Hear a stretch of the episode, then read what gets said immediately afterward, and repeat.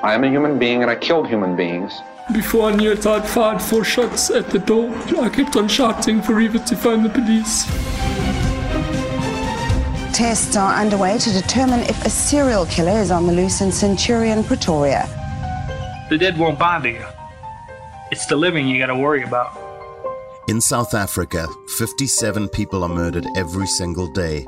These are the stories of the killers and the people who hunt them. I think society deserves to be protected from me and from others like me.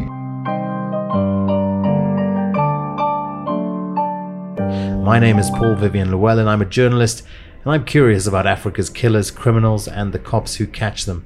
And joining me to discuss crime on the continent, as always, is Gerard Labuschagne, the former cop and current head of L&S Threat Management, who led the investigative psychology section of the South African Police Service from 2001 until 2016. In his time there, he worked on over 300 serial murder and rape cases, and he is the profiler.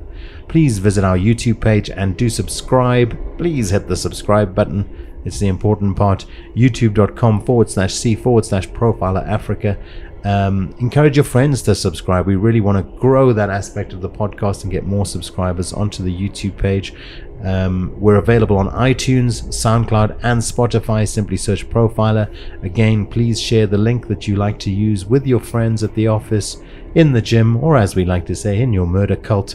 You can engage with us on our social media pages. Our Twitter and Instagram handle is at Profiler Africa. Um, we do post, uh, you know, photographs and additional information, newspaper articles um, from the various crimes that we discuss. Um, as we go. So it's always nice to have an eye on the uh, social media pages when you're listening to the episode. Um, please join our group on Facebook any questions, suggestions? Um, we want to take more and more of these. We really want to get your insight and input and your suggestions for topics that we could cover um, in the course of the episode. Also, if you want to get involved, if you feel like there's some way that you could help out with the podcast, please, um, you know, let us know, and we're happy to open up a conversation and a dialogue with you. You can email us at profilerafricainfo at gmail.com. Please feel free to reach out and get in touch. Okay, Gerard. The year is 2004. Contextualize for us. Where is Gerard Labuschagne in 2004? And how does the case of Tommy Williams initially come onto your radar? So, obviously, by that point, uh, April 2004, um, I had been in SAPS for just over three and a half years. Um, so, I'm kind of, I suppose you could say, coming into my own as understanding what I'm supposed to be doing profiling, etc. And I recall correctly that myself and Elmarie Myburgh from the unit were driving back, probably from Cape Town. And we happened to stop over in Kimberley, as we would often do, and there's often lots of cases for us to consult on. And we were informed by then Detective Inspector Fernando Luis, who is from the Serious Violent Crime Unit, they've just got a new case in. A young boy whose body's been found in Warrenton, which is one of the sort of smaller towns on the I think it's N12, I recall correctly. And they've got a possible suspect. Can we interview him? So we said, sure, we're always up to interview a murder suspect, uh, specifically when they've mur- allegedly murdered a child. And we get called in to sort of interview a guy by the name of Tommy Williams. So essentially, the background to the case is during April 2004, this little 13 year old boy, Tabang Bihi, was discovered partially decomposed um, in the back of a house that had been repossessed um, by the bank. And what the banks typically would do to protect their investment is they would employ someone to stay in the house just to kind of look after it. And um, this body had been disco- uh, discovered in the back of a house that Tommy Williams had been looking after, but he'd suddenly asked the bank if he can go and look after a different house. He didn't want to stay at that house anymore. And the body discovered partially buried in the back garden, which was kind of overgrown, etc. Discovered how? Um, I think someone else who came to stay in the house went to the backyard and found a partially buried body. Um, okay. And we'll show some pictures, obviously tactfully chosen, uh, of what the person was confronted with. And you could kind of basically see the skull sticking out. And no, I mean, the skull is, it's not sticking out, it's lying on the ground. So there's a, in the backyard, you moved into your new house and there's a skull lying on the ground. Of course, you're going to call somebody up, aren't you? Yeah. So, um, and then kind of they figured out who had, who had been staying there. Tommy Williams was the name that popped up. The boy had gone missing on the 14th of April, and the body was partially wrapped in a duvet cover, of which the other half of the duvet cover was in the house being used as sort of makeshift curtain. So Okay. that's how we kind of get. That's what the police get called out to, um, and that's sort of the the, the And, starting and point. then a completely decomposed body. Would Yeah. this is not a crime that has happened in the last month or two? Yeah. So Tommy then gets sort of found in possession of some items belonging to this deceased young boy, some tools, some electronic equipment, some jewelry, etc., um, that belonged from this this boy's house. So the house where the body was found was not where this young boy lived. He stayed sort of further down the road, but as was known to sort of be friendly with Tommy Williams. So a lot of things were sort of pointing obviously as Tommy as a good suspect to bring in and start to question. Okay. And that's kind of what what happened. And Okay, initially so that's and that's where you get brought into this case, and then you meet Tommy. Yeah. So initially, he even denied that he was Tommy Williams when he was brought in for questioning Okay. um, by the Serious and Violent Crime Unit. Um, he then kind of started to admit, okay, he is Tommy Williams, and yes, he did have some items from the, the, the deceased victim's house, which, like I said, was a different house to where the body was found. And he said while he was guarding that house, as the banks had employed him to do, an unknown man came into the house, was strangling the, this deceased, and instructed Tommy he must help hold down the deceased, the victim's legs. okay. So, like again, a really stupid story, totally unplausible, unbelievable. That some random dude is strangling this kid and instructs you, who happen to kind of enter this house, "Hey, you must help out," which he then alleges he then did. Okay. Um, he then tried to also bring allegations that there was Sangoma and Muti. Uh, those were all excluded, um, etc. Now you'd think that he would be charged. Unfortunately, the prosecutor didn't want to actually charge. Okay, but now let's talk about this. You've now gone and interviewed this guy. You immediately get a do you immediately get a sense that that he's pulling the wool over our eyes, that he's lying? Um, how does it? How does it get? To, I mean, surely you're giving your insights to the prosecution team, saying this guy, this guy's a problem. We shouldn't be letting this guy back onto the streets immediately. So definitely, I mean, I mean, in technical terms, we knew he was speaking bullshit. Yeah. Um, Fernando, the investigator, who was an incredibly experienced um, murder investigator, Fernando Luis, at that particular point in time, knew that this is nonsense. Um, he's found in possession of items belonging to a deceased person. He has a nonsense story about he was somehow roped in against his will to some random stranger who asked him to, or instructed him to help kill someone by holding down his legs. And we were thinking, okay, great, you know, this is definitely a prosecution and proceeding. And the advocate of the High Court, who was assigned the docket, said, no, there's How not enough. how does that happen? I, I don't know. Uh, I, I know the prosecutor very well, and she's an incredibly competent prosecutor. But what made her decide that there's not enough evidence to proceed against Tommy? I, I don't know. Uh, and, and and Fernando was livid with that decision. I think for years he didn't talk to their prosecutor, which is very difficult difficult in Kimberley, when you know you are from the Serious and Violent Crime Unit, and most of your cases go to the DPP's office for High Court prosecution. But um, he was very upset about that, and I, and I, and I appreciate Fernando's passion for for. Let's talk a little bit about that. How, as a, a psychologist or a cop or as, as a detective, how do you deal with taking home that information? So now you know that there's a person out there. It's your job to catch these kinds of mm. individuals, and you know that there's somebody out there that has committed a murder and is very potentially out there doing the same thing right now as we speak. How do you take that home and to kind of make peace with it? Look, I can honestly say that in, in the cases I dealt with, I this is probably the one I'm going to just be, be a bit of leeway, say maybe two cases where we were 100% certain someone did something and there was a dec decline to prosecute. Um, you know, we've had it more often, not more often, but uh, one or two more times where the person was prosecuted and there was a not guilty verdict and we kind of walked away flabbergasted. So I can definitely say from experience that's soul destroying. When you know this guy did it because of, you know, in, in the case I'm thinking of, the guy confessed to me that he did it, but that's not admissible in court. Um, and he finally gets found not guilty. Um, it's, it's really just, it's, I mean, if I'm just thinking as, as an example of that particular case, and this particular young man was 15, 16, and he killed a little, a young girl. I, it was it's destroying and but you you have to get on and move on you've got other cases Um, I remember I got that day in Durban when, when this particular case I'm referring to took place, and there was not guilty verdict. ridiculously drunk before I got on the plane. I don't know what the poor passengers next to me thought. of This guy was literally crying and obviously very drunk.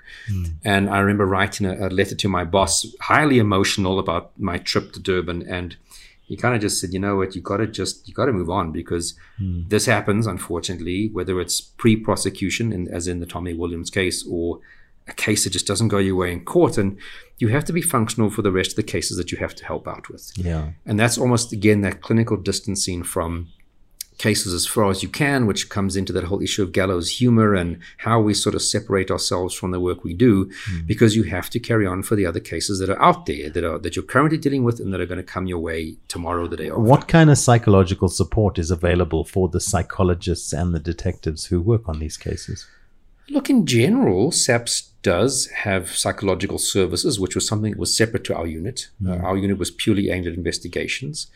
Whether those are effective, whether people want to go to those and make use of them, or rather make use on PolMed, which is the police medical aid, which is actually very good medical aid, or just deal with it by speaking to friends or family. And, and typically, I think what happens in most cases, and definitely in my unit, is that we would be our support for each other you know, as I said, the people I worked with, Elmarie, Yanni, um, Joyce Buthelezi, who joined us later, and, and Andrew Quinaite and, and Aubrey Sechwalea, who kind of the stalwarts in the unit, as I still say, were the people that became your friends and that you would discuss these things and your frustrations with. Um, sometimes with alcohol flowing, sometimes not. And I think that supportive group of people that you really cared about each other and enjoyed working with each other, that became your safety net. They could understand what you were going through. Yeah. And just knowing that there's people who could relate to your frustrations was very, very helpful. But we never went off for psychological counseling, debriefing. Should we have? I think one can argue that one we should have. Well, I, I can I can concur. Okay. Just having known you now a couple of years. And I think I really realized that after I left and the time that it took to decompress from these cases and get distance from them, um, that yes, and I think it's getting more difficult because it's more frustrating now in the police than when I was there. Things aren't functioning as they should. Yeah. The quality of services for us as policemen relying on forensic services and all the other sort of services out there isn't quite what it was a couple of years ago. So I, I think it's even more frustrating for people left back in the police who really want to do a good job and work hard. And you, you can do it. You can never do that in isolation. You have to rely on your forensic services, your crime mm. scene guys, mm. good prosecutors, and oh, I don't see us overall getting better Yeah. in those areas. I just I see it getting worse, and I can only imagine for my colleagues the frustrations that they have to face. Yeah. Well, look, I mean, the reality is is that at every level of government, there's kind of like there's been a decline. Um, that's that's just the reality of it, isn't it? Hopefully, post this last year, um, we'll come into a new age where people are kind of a little bit more motivated to to to do things the right way Hopefully. maybe yeah SAPSO with SAPSO it, it, it, yeah anyway um sorry I wanted to ask you guys then get so another thing I'm curious about is you know it's a Saturday afternoon. I mean I'd think about my kind of media colleagues. We'd get together have a braai on Saturday afternoon and you know bitch about the boss and talk about work and what have you. Were you guys able I mean this became this is your work group became to a degree your social group. Are you guys able to disconnect from from, Yeah. from this reality in that social environment around the braai on a Saturday afternoon? Or do you find yourself talking about cases with these guys when you congregate? Yeah, look, we didn't require a Saturday afternoon uh, for these things to Oh, happen. okay, In the cool. police, Like we would Monday morning. at any occasion, any day. And if we were up there visiting and we stopped over in Kimberley, like we would have done in this case, I can guarantee you that, you know, the policeman that you knew, you would be somewhere by four o'clock. I could even say now that I'm out the police before four o'clock, chopping a dop having a braai, drinking a lot of red wine or whatever your poison was.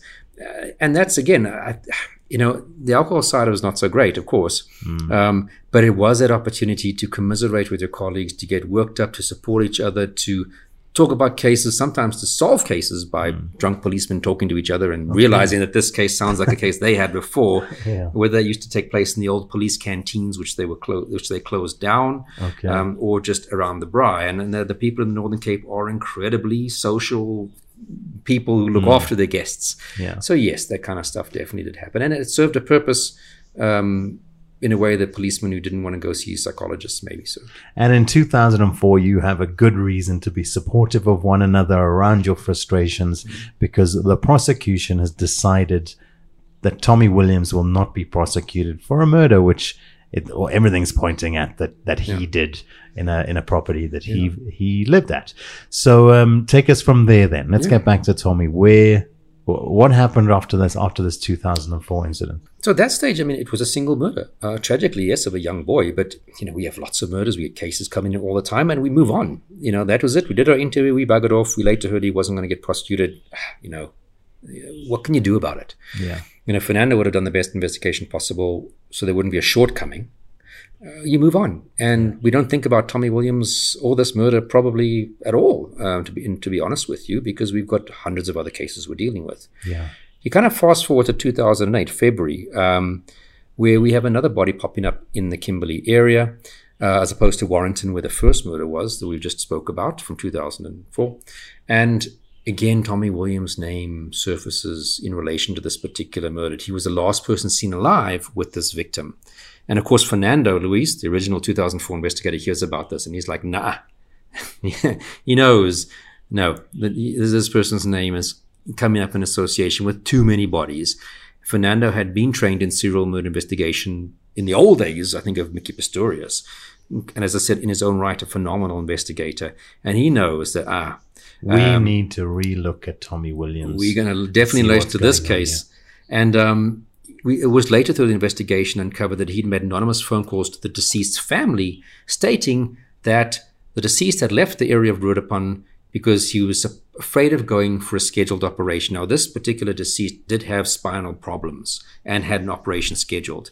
And basically, we say, look, you know, um, Norman has left the environment, and that's the name of the victim. Um, he's scared for his operation, so he's buggered off, essentially. So Tommy Williams pops back up on the radar. We need to take a look at this 2008 case, and we will do that after a short break. Please subscribe to our page on YouTube at youtube.com forward slash C forward slash Profiler Africa. We're available on iTunes, SoundCloud, and Spotify. Simply search Profiler, and you can follow us on Instagram or Twitter at Profiler Africa and join our Facebook group. Also, if you want to get in touch with us on email, you can do so. Profilerafricainfo at gmail.com is the email address.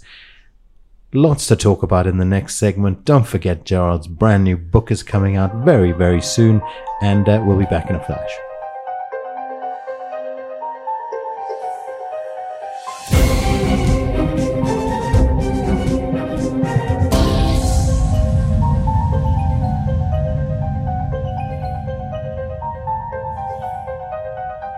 We are back. You are listening to Profiler Africa on whichever platform you prefer. Um, I'm here with Gerard Labuschagne, as always, the profiler. We are talking about a uh, series of crimes that happened in the Northern Cape. Um, a man by the name of Tommy Williams. After the 2004 disappointment, he comes back onto the police radar in 2008, and that's where we took a break. Gerard, take it from there. So now we're looking at February 2008. The case was registered at uh, which is sort of surrounding Kimberley, and a young man by the name of Norman Watermeyer is found dead. Tommy was the last person seen with him when, when Norman was alive, so that automatically brings you definitely at least as someone you'd like to question, if not as a potential suspect. But of course, now we have Tommy's Williams' name being associated with another murder. And Fernando Luis is on top of this immediately. He knows, he's still sort of chomping at the bit about the 2004 case. He knows that this is, you know, unlikely. He was trained in serial murder investigations, highly experienced investigator. And it, was- through the investigation, they start to realize that Tommy made anonymous phone calls to the, to the victim's family saying, um, Norman has left the area because he's afraid to go for an operation that he had scheduled. He had back problems.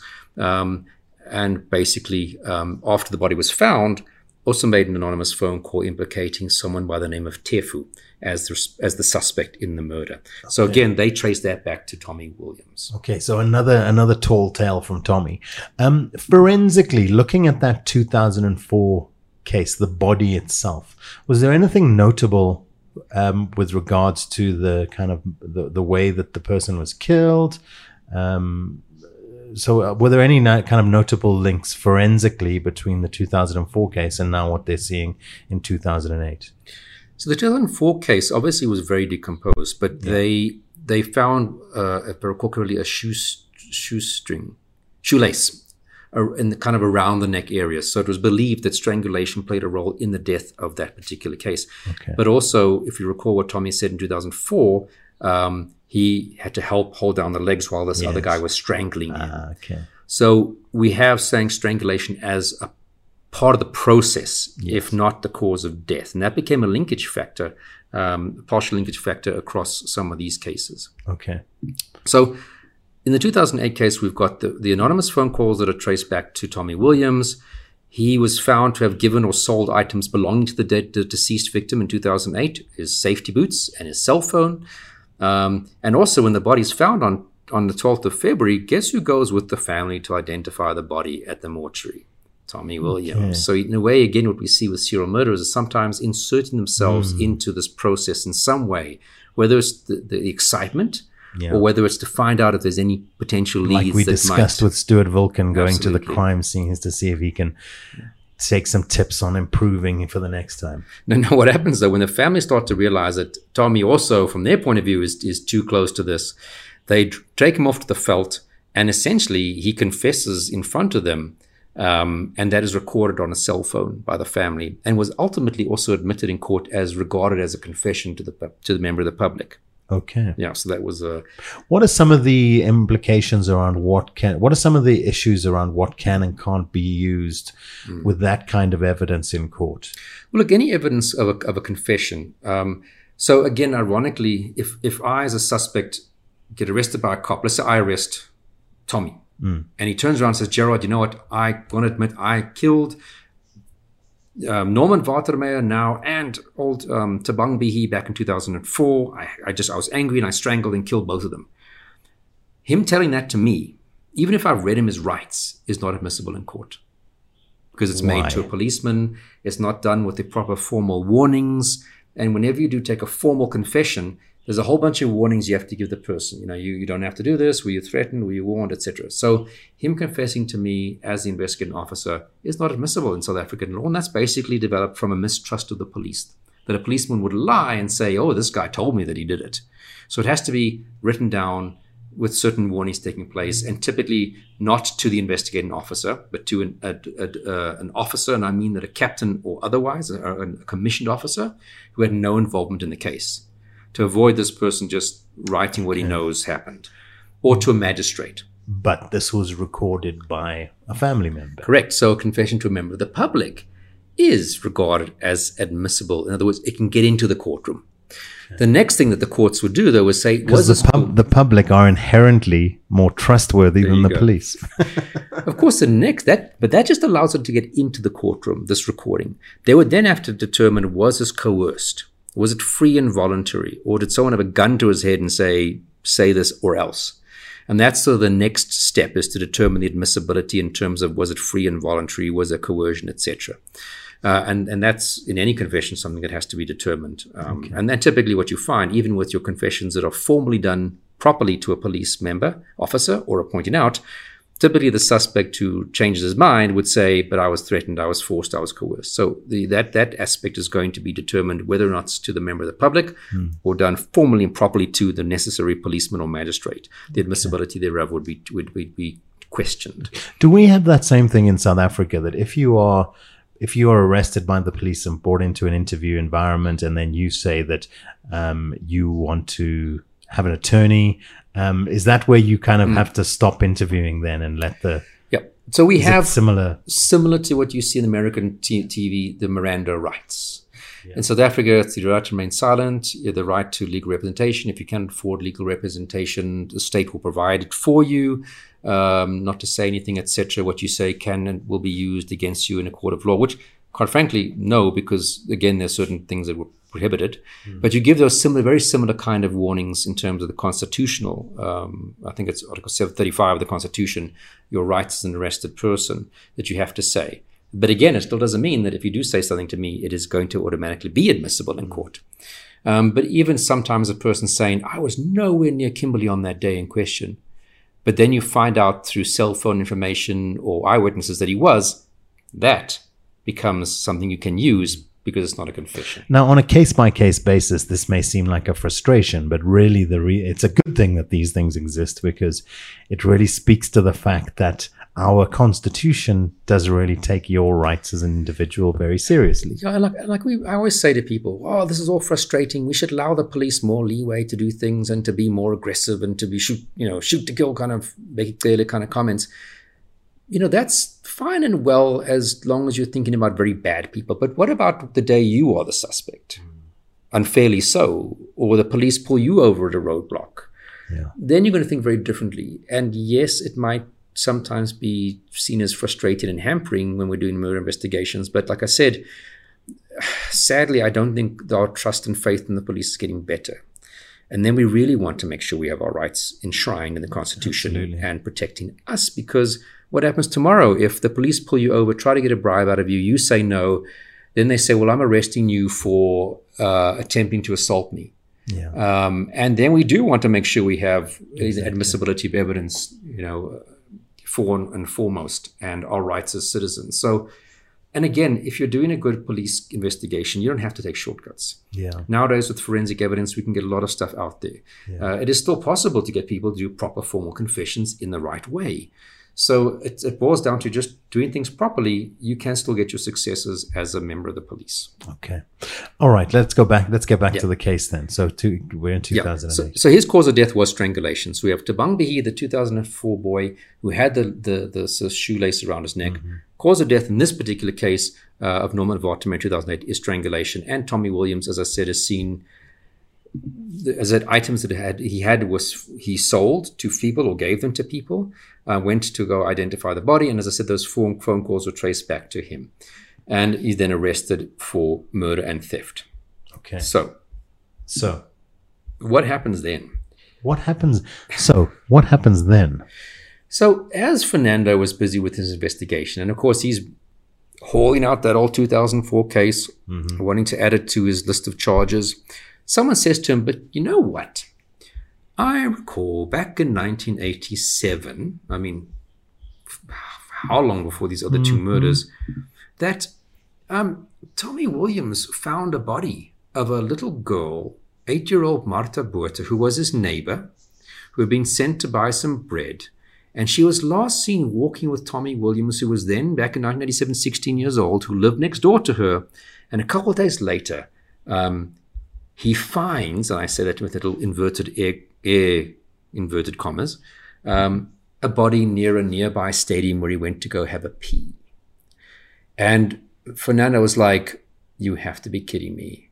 There's no way he just found the body." And he his little serial murder antenna are going off the charts. You're going, Yeah. "I got to find this docket because you cannot tell me this guy's name is always just coincidentally surfacing in relation to people who end up dying." And and now we're looking at it across a span of 21 years. 21 years, and that would make Tommy Williams the longest operational serial murderer we've ever had. So there's a reason for the name Tommy Williams, which you may not be familiar with, to suddenly be on your radar as a true crime fan in South Africa. This is the longest, longest serving active serial killer in South African history. And this is where I often, you know, people talk about serial murder. When I get contacted by journalists who want to do documentaries, they talk about the Moses Sitholes, the Wemmer Pan serial murderer, the Norwood, which are fascinating cases. But I want to say to them, there are so many other cases since then that really we are now dealing with on Profiler in, in this series that yes, there are Netflix. that, that haven't really been spoken about at all, who are just as fascinating or fascinating for different reasons. That you don't have to go back to all those old cases, which have been done and dusted so many times. Yeah. Um, there's so much new stuff that's happened that is really fascinating and, and really reflect brilliant police work um, and dedicated people. Look here, it speaks immediately to how important this kind of retained intelligence is within the police services.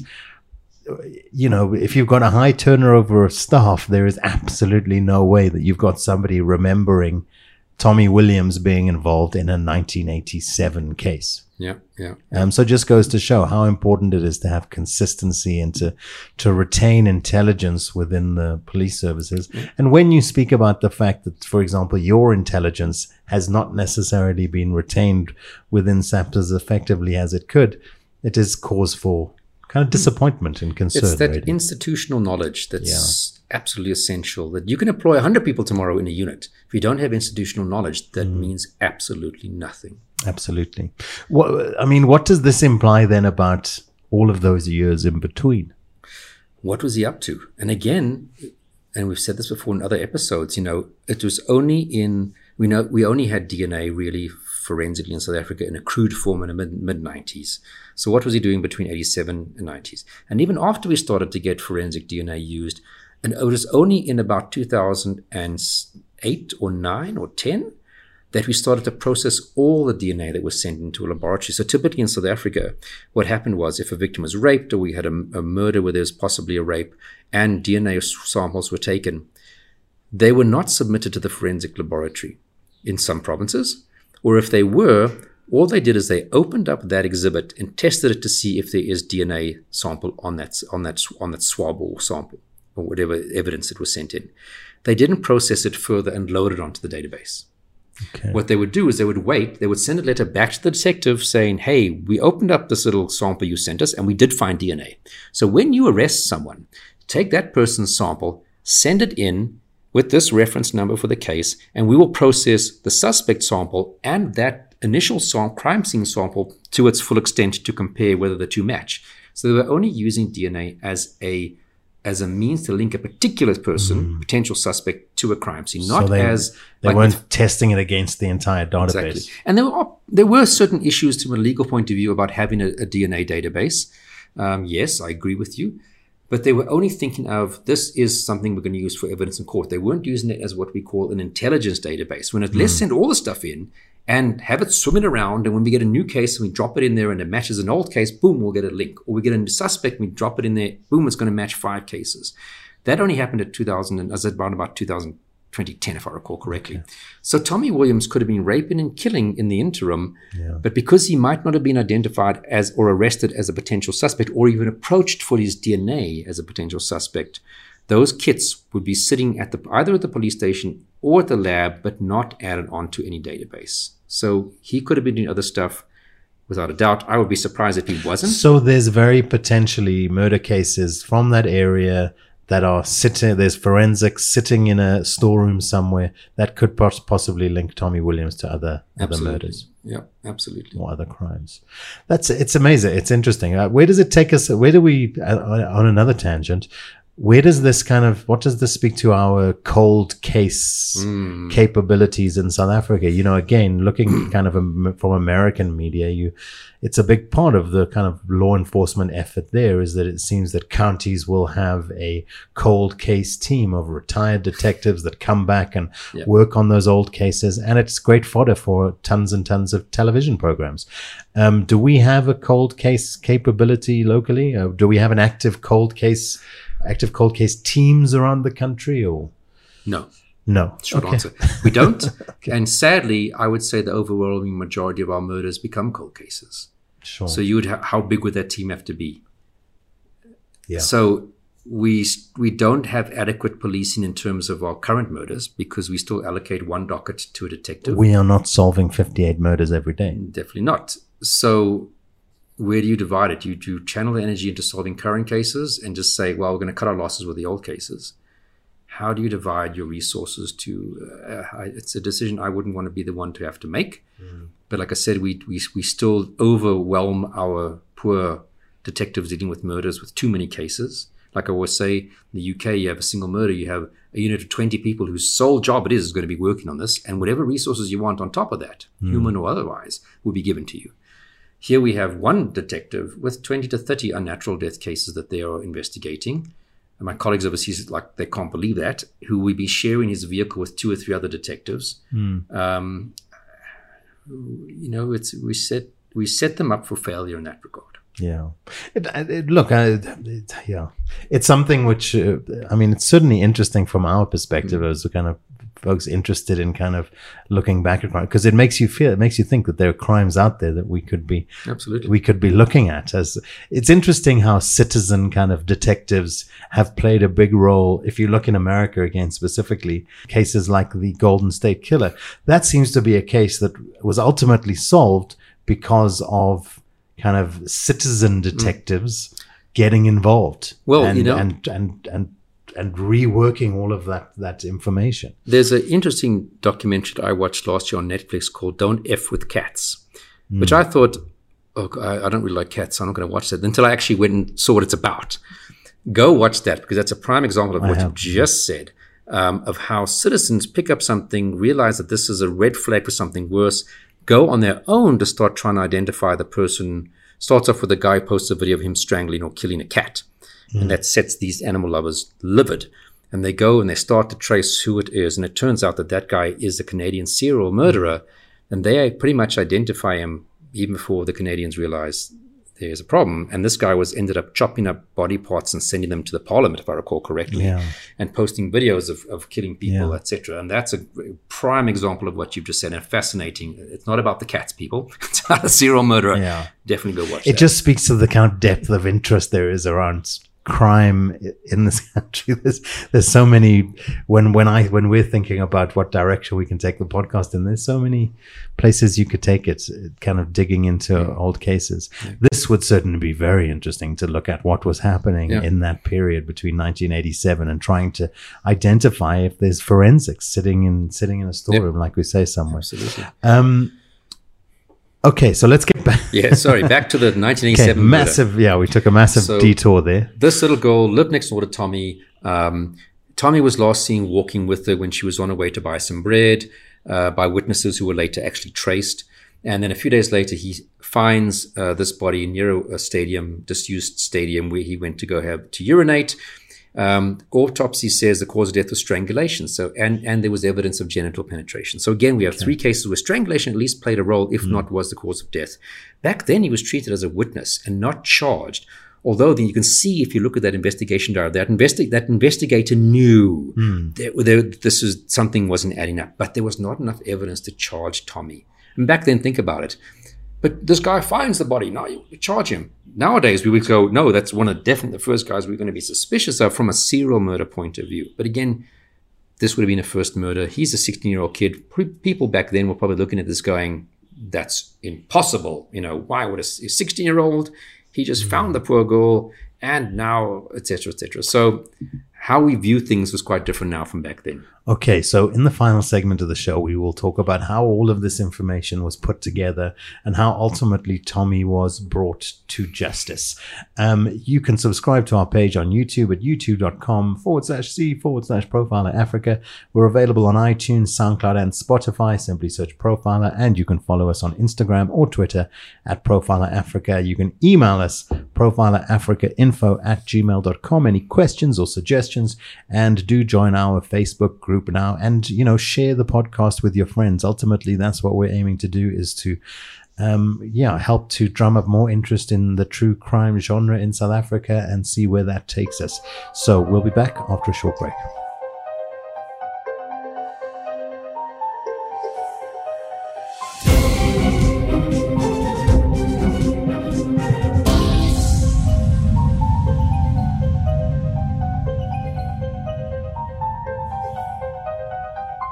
Welcome back to Profiler Africa. Please do uh, share the podcast with your friends. Um, we're always looking for more listeners and uh, hoping more people will enjoy the podcast along with us.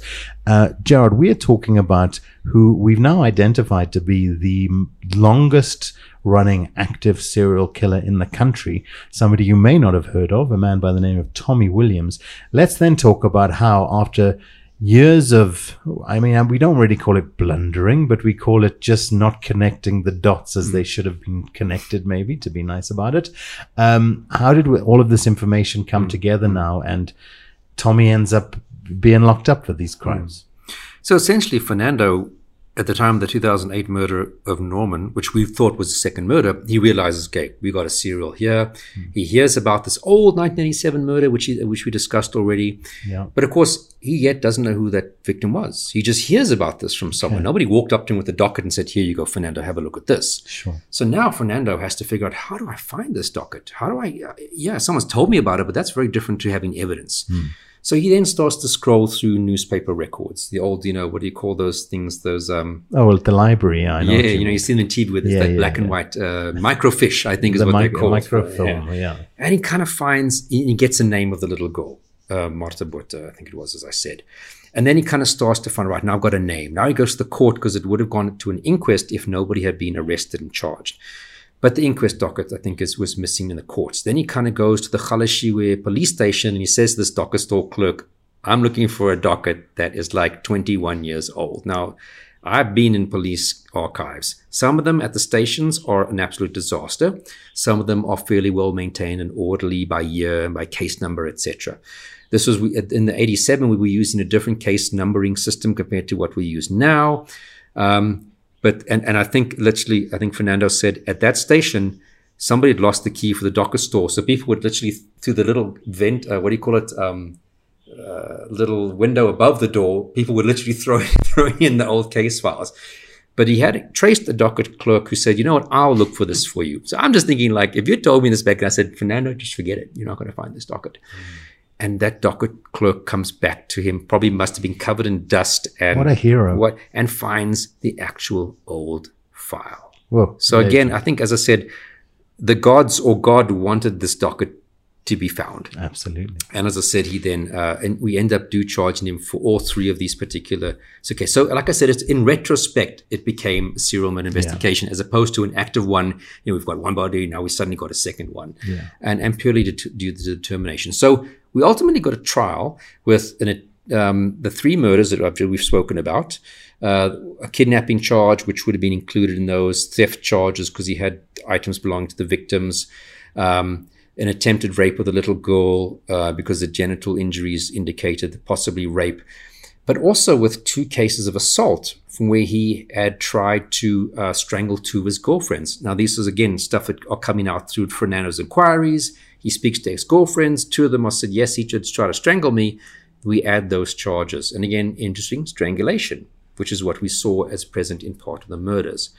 So it lands on the table of, of a very accomplished prosecutor, Tiens Barnard, who I had worked on many cases with, single murder cases, the the beep Springbok serial murder case, which we might discuss, also quite fascinating.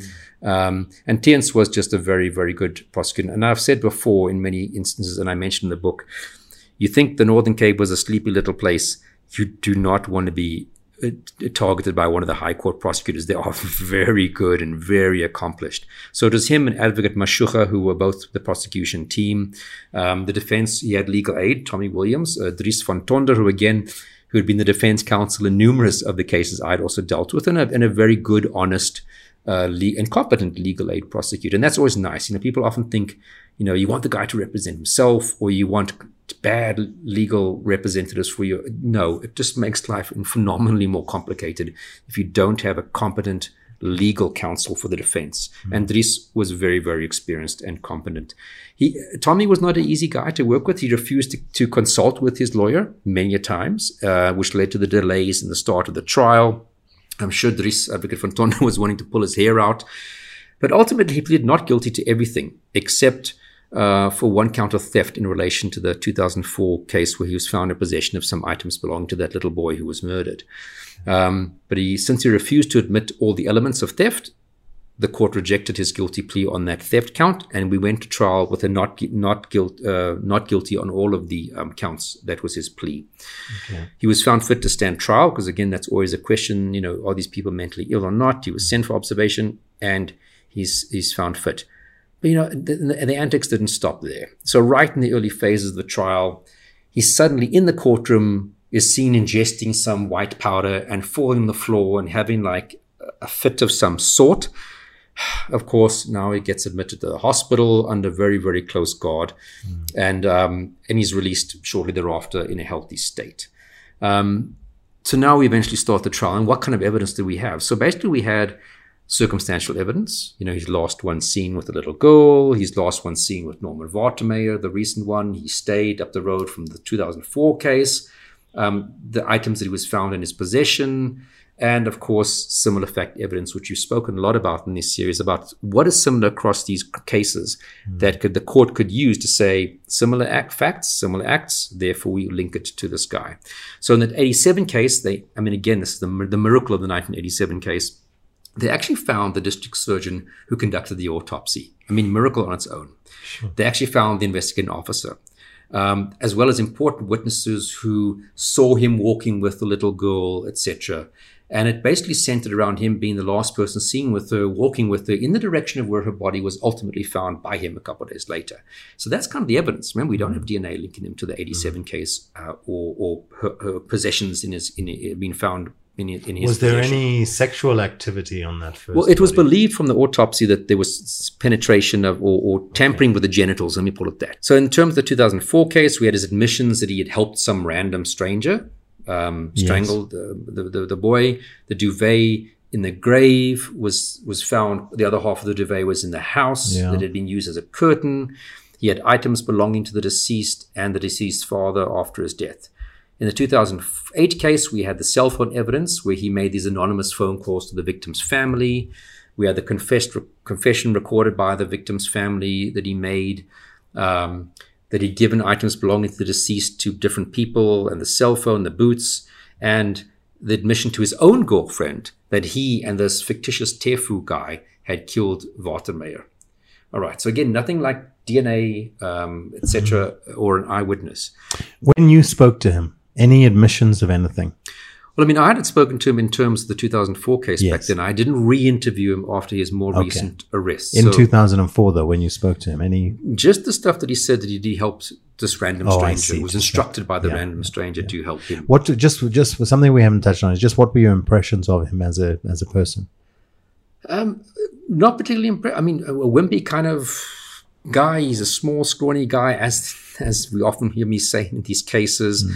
Nothing oppressive, nothing aggressive, kind of pathetic in, in nature, and, and almost, like as I said, like not much to really remember. Yeah, um, spinning a story, but happy to answer your questions, yet spinning a story. Yeah, yeah, absolutely. Okay. Um, what evidence did I kind of contribute? Well, I did a case comparison across three cases.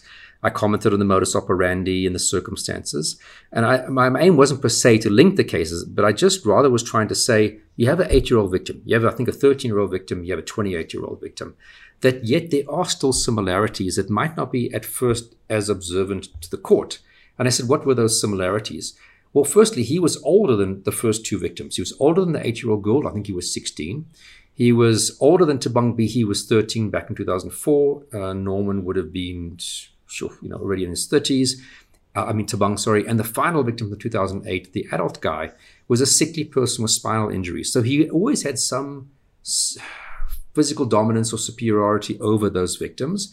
I said that in, in all, three cases there was post-mortem tampering. You know, Marta, the little girl, had been covered with grass and grass and plastic. Tabang from 2004 had been partially buried and covered with branches. Norman, he'd actually, what we hadn't mentioned so far, he'd actually set fire to the body. So there's post-mortem tampering, which is not a common thing. Um, in terms, we have strangulation featuring in all three of these cases in to some degree. Either confirmed strangulation was the cause of death with the little girl and the last victim, and Tabang, the, the intermediate victim, there was a shoelace around his neck. Um, the court obviously was looking broader and could comment on on on, on more similarities. Um, and I can actually read what the court said in their final judgment. Um, it says here, to the above three similarities, one can, which is my similarities I just mentioned, we can add the following. Firstly, strangulation, which is a somewhat unusual method of assault, and yet we have five strangled victims. He's taken into account the two girlfriends um, who were also strangled. Um, in two of the three instances, items had been removed from the scene, in other words, the 2004 and 2008 cases that belonged to the deceased and were found in his possession. That in all three incidences, the victims were well known to the deceased. So in my linkage analysis, I never comment on the suspects, so I couldn't really refer to those aspects, but the court's picking up on it. He knew all three of these victims. Um, and in 87 and 2008, he was somewhat involved in all these investigations to some degree. Um, and he, in 2004 and 2008, he always tried to deflect the blame on someone else. So 2004, he tried to say it was some random stranger who was responsible. 2008, he tried to say it was this guy Tefu who was responsible. Um, And the court took all these similarities into account and said, you know, this is enough for us to say that this guy is responsible for all three of these murders and the, subsequent assaults. Um, the state's case was closed. The defense did not call the suspect to testify, which is very common. Uh, you don't have to. The law doesn't say anything about it, and you cannot uh, make any adverse inferences by not him not testifying. Um, they didn't lead any other evidence, let alone him, and as I said, that's quite common. And ultimately, he was found guilty. Um, in, in terms of the 87 case, they acquitted him on the attempted rape, which is fine. And you often seem to get the impression that the court will let one little thing go, perhaps to say to show that they were being fair. Uh, we, okay, we're not enough evidence for the not for the for the attempted rape, but we do find you guilty on the murder due to similar fact evidence. In the 2004 case, they acquitted him on the kidnapping, but they found him guilty of the theft of the items belonging to Tabang Bihi and found him guilty on the murder for circum- with circumstantial evidence. And the 2008 murder of Norman, the adult guy, again found him guilty of the murder based on circumstantial evidence and guilty of the theft. And for the two young ladies which he strangled, they found him guilty of assault GBH. So again, people often say circumstantial evidence um, is not weighty enough. It's enough to get you convicted of murder. That's for sure. Uh, it's not lesser evidence. Um, and what was really nice, and I think does mean a lot to us in the police, because we often don't get much of a congratulations from anybody, was what the court said right at the end. And I'm going to quote again from the judgment. The judge said, The state, and, and here I include the two prosecutors and the SAPS investigation team, have excelled in investigating and prosecuting this case to its ultimate successful conclusion. The difficulty should be self evident given the fact that the 87 murder occurred 22 years ago. The inquest docket could have be, had been destroyed and material witnesses had passed away or retired. Um, the same obstacles presented themselves to a lesser degree in the 2004 murder. Dogged persistence and diligence, uh, invest, diligent investigation coupled with meticulous prosecution have borne fruit for the state. The investigation and prosecution teams are deserving of commendation, and we un- and we unreservedly oblige. You know, it is a great example of good police work ultimately because it speaks to that kind of consistency and at the end of the day being able to put all the pieces Yeah. together but it's also a case which is an example of of of letting things go which shouldn't have been let Yeah. go isn't it? It's and I think you know the, the one person who, who here who really does if, if if you had to take one role player out that would have had the most of a negative impact if they hadn't done their job. Fernando luis Hmm. the investigating officer. If he hadn't dodged it he could have said look i'm not going to find that 87 docket. Uh, it's impossible that we'll never find. He could have left it there and nobody would have said anything otherwise you know would have criticized him um, or if he'd said, um, you know, "I- I've just not bothered. It's not my case. Who cares about the 87? I've got two pretty good cases here. Um, so if you took Fernando's motivation, dedication out of it, we wouldn't have had what we saw today because the prosecutor can't do anything without a without a detective who's gathered the evidence. Yeah. So really, Fernando Luis gets what deserves was the what was the sentence Um, that is a good question, and I am not sure if I actually have that information. Um, was he uh, was he locked up then for life? I would imagine so because, because you have ultimately the, just the reason i'm asking is because that really as well speaks to how important this kind of continuity in the fact that you had an investigator so passionate at the center of it who was ultimately able to link these various cases together. Had he just been charged and prosecuted for the one murder case then it's you know he could be out of jail in 10 years time. Um, but you put more on the plate and you lay more at kind of his doorstep, and that means that you're getting a a, a, a, a bigger prosecution, and you're you're able to lock this man away for a longer period of time. Absolutely. I mean, if you take it just a single murder, you you run the risk that he, if they, for example, think it is not premeditated, that he could have gone to jail for ten to fifteen years, quite quite believably. Um, I see here. Sorry, I've done quick work with my Google as you were talking. um, sentenced to two life imprisonment terms plus ten years for his first murder. So sadly, they actually looks like they gave a 10 year for the little girl. What I think would also have to do with at the time of the murders, the Minimum Sentences Act wasn't in effect. So you cannot, you have to almost punish the person with what were the kinds of sentences back then. Otherwise, you're retrospective, you're after the fact punishing someone for something that changed later. So I think that would probably be the reason. Because nowadays, if you killed a child, you would probably go to life sentence straight out. But nonetheless, without this kind of doggedness, these ch- cases could have been charged independently or kind of ind- you know independently of one another, which would have meant that this guy Yeah. could be out on the streets again right now. Absolutely. I mean, if he had been convicted back then for the little girl, he would have, without a doubt, been back on the streets. And we know that prison doesn't stop serial murderers. Ultimately, though, the big question mark for me is what happened in that period between 1987 and 2004. That certainly is something which, Yeah. in the future, would would be wonderful to go and figure out. Netflix. Exactly. and he showed no remorse for his actions. Um, he did appeal, um, but was, was rejected. I mean, this case was so solid against him. And, and like we have in South Africa, your sentences run concurrently, meaning they all start at the same time. But again, life sentence. Um, interesting is normally you, you should only be up for parole hearings after 25 years. He probably falls under the people who, because of certain constitutional judgments, um, I'm trying to think whether he might have benefited or whether it was after he was convicted only, that he might get a reduced a reduction in, in his length of time. Um, yeah, but yes, got a life sentence. So he was locked up for life. Great. And had the detectives and the police involved in this case not being so persistent about linking these different crimes together, maybe he would have been charged for a you know, one of the crimes alone, and maybe he would be out on the streets again.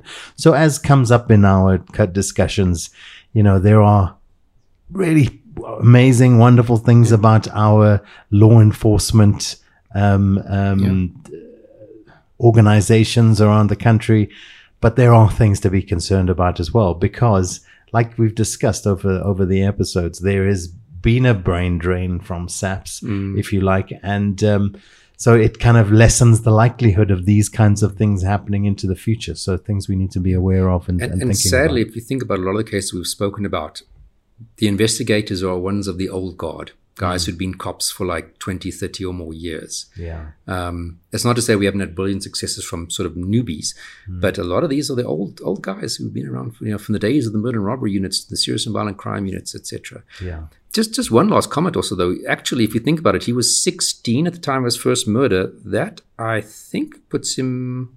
I'm trying to think whether I've ever had someone younger than him. He's definitely the youngest, if not the second youngest serial murderer, in addition to being the longest serving serial murderer in South So Africa. Tommy Williams, a name that should be on your radar if you're if you're curious about true crime in South Africa, um, a very noteworthy serial killer for those very facts.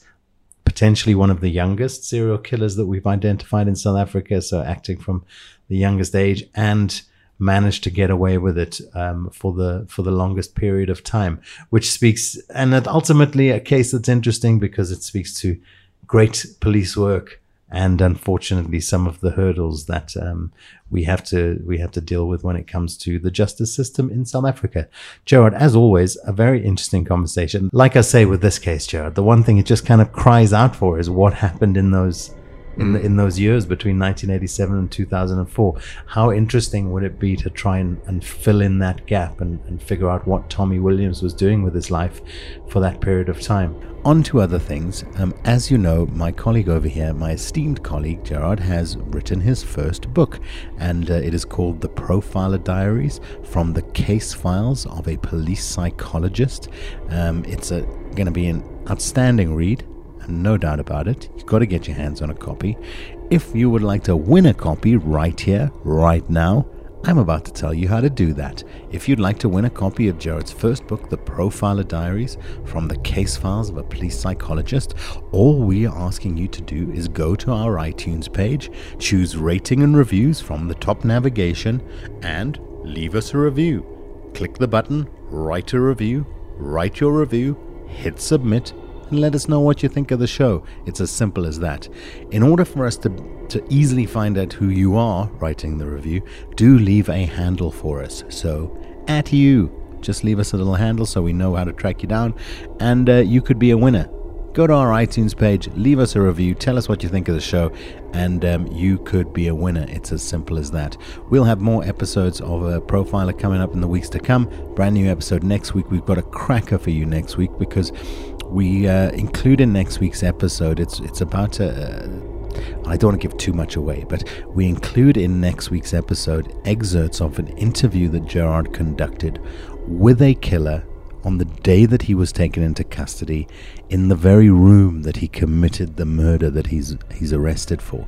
So we're going to tell you the story of that case and you're going to hear from the killer himself and it's a great listen. So uh, we'll see you again next week.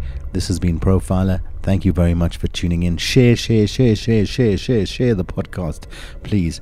And um, subscribe on YouTube if you haven't already done so. Thank you very much for listening. Thank you, Gerard, and uh, pleasant dreams to you.